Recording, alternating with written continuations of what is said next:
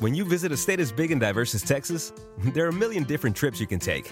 Let's say you've got an appetite for whitewater kayaking. You can get your own. So, this is why they call it Devil's River trip to Texas. Or maybe you have an actual appetite. I'll take a pound of brisket, six ribs, uh, three links of sausage, and a, a piece of pecan pie. Trip to Texas. Go to traveltexas.com slash get your own for the only trip to Texas that matters. Yours.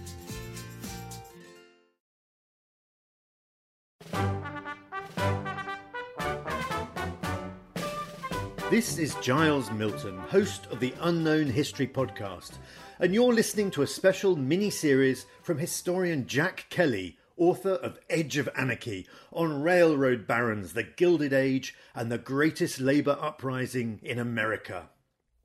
Hi, I'm Jack Kelly, and this is part three of the labor special The Pullman Empire.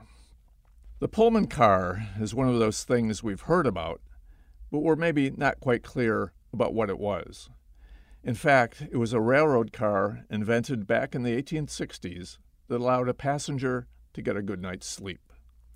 It was named for George M. Pullman, a highly successful Chicago businessman.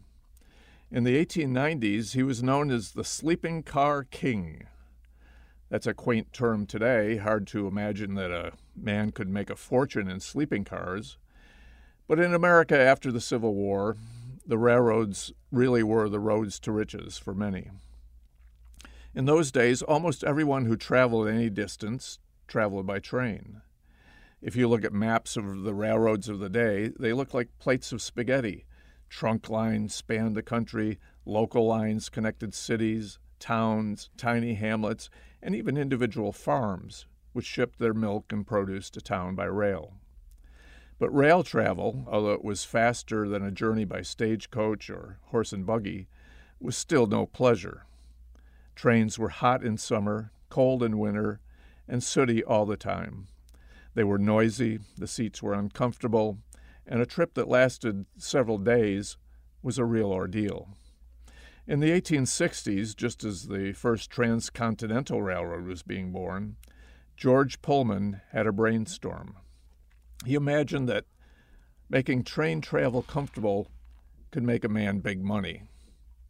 The classic Pullman car is largely forgotten now, although you'll sometimes see them in old movies. In its most common form, it was a convertible car. During the day, it looked like an ordinary coach car with seats. At night, it could be transformed into a two tiered dormitory with clean, comfortable upper and lower berths for passengers to stretch out in. Pullman named his business the Pullman Palace Car Company, and the cars really were rolling palaces. Their elegant appointments and comfort set them apart. Double glazing and improved ventilation made them far more pleasant than the typical passenger car. Carved wood and brocade seats and chandeliers added the kind of luxury that Victorians loved.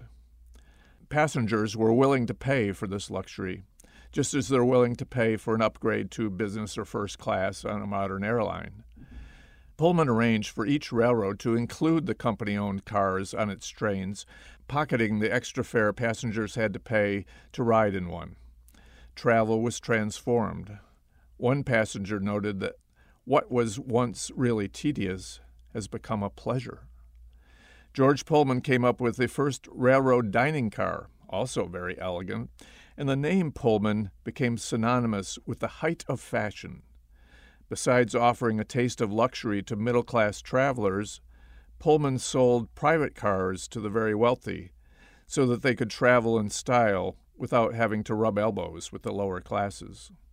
These cars were pure over the top luxury with rare wood paneling and stained glass and gold plated plumbing fixtures. Although his name is not as well known as that of his friend Andrew Carnegie, George Pullman was one of the wealthiest men of his day, a full fledged member of the club known as the Robber Barons. When you visit a state as big and diverse as Texas, there are a million different trips you can take. Let's say you've got an appetite for whitewater kayaking. You can get your own. So, this is why they call it Devil's River trip to Texas. Or maybe you have an actual appetite I'll take a pound of brisket, six ribs, uh, three links of sausage, and a, a piece of pecan pie. Trip to Texas. Go to traveltexas.com slash get your own for the only trip to Texas that matters. Yours. Good morning. Baby, it's a brand new day. Experience a different tomorrow with Norwegian Cruise Line. Book today and get 50% off your cruise to Alaska, Europe, and beyond. Plus, everyone can enjoy their vacation with free unlimited open bar, free specialty dining, and more. Visit ncl.com, call your travel advisor, or 1 888 NCL Cruise. Offer ends soon. Norwegian Cruise Line. Ships registry the Bahamas and USA. Restrictions apply. The rest of my life gon' start today.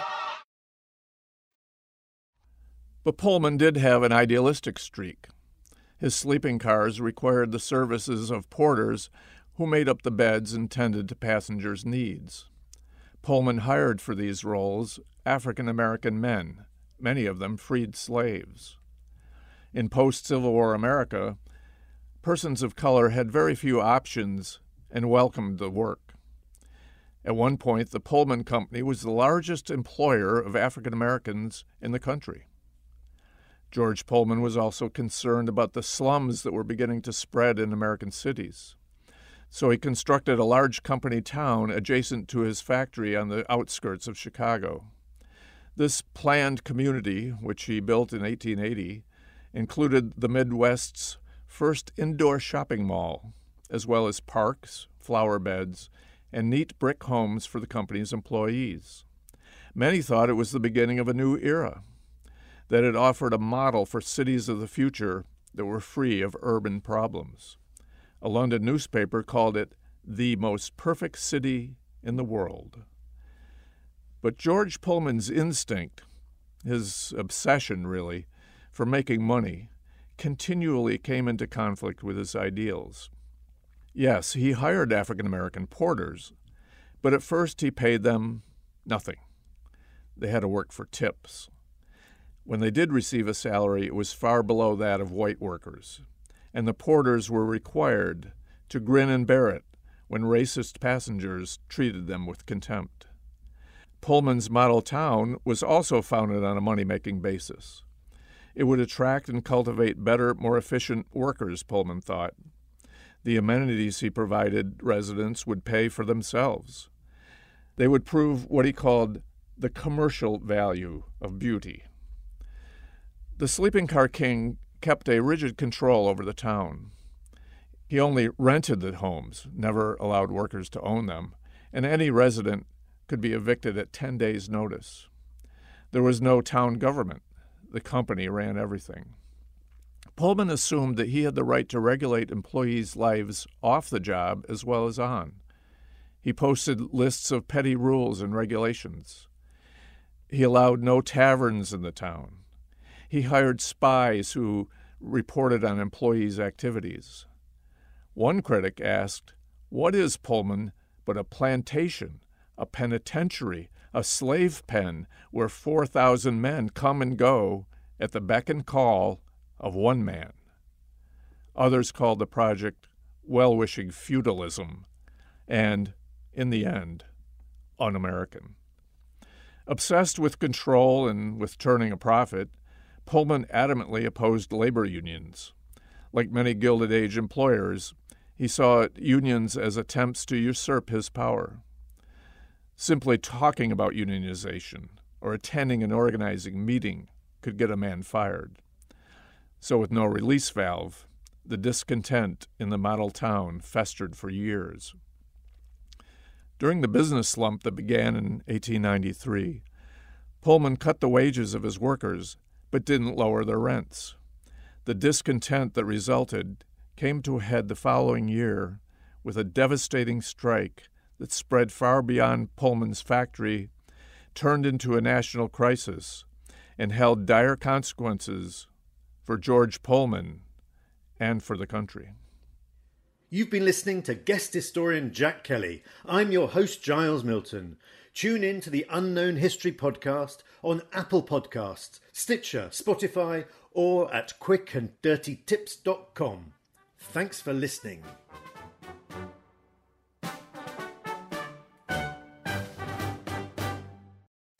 When you visit a state as big and diverse as Texas, there are a million different trips you can take.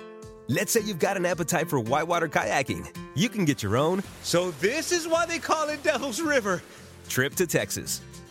Or maybe you have an actual appetite. I'll take a pound of brisket, six ribs, uh, three links of sausage, and a, a piece of pecan pie. Trip to Texas. Go to traveltexas.com slash get your own for the only trip to Texas that matters. Yours.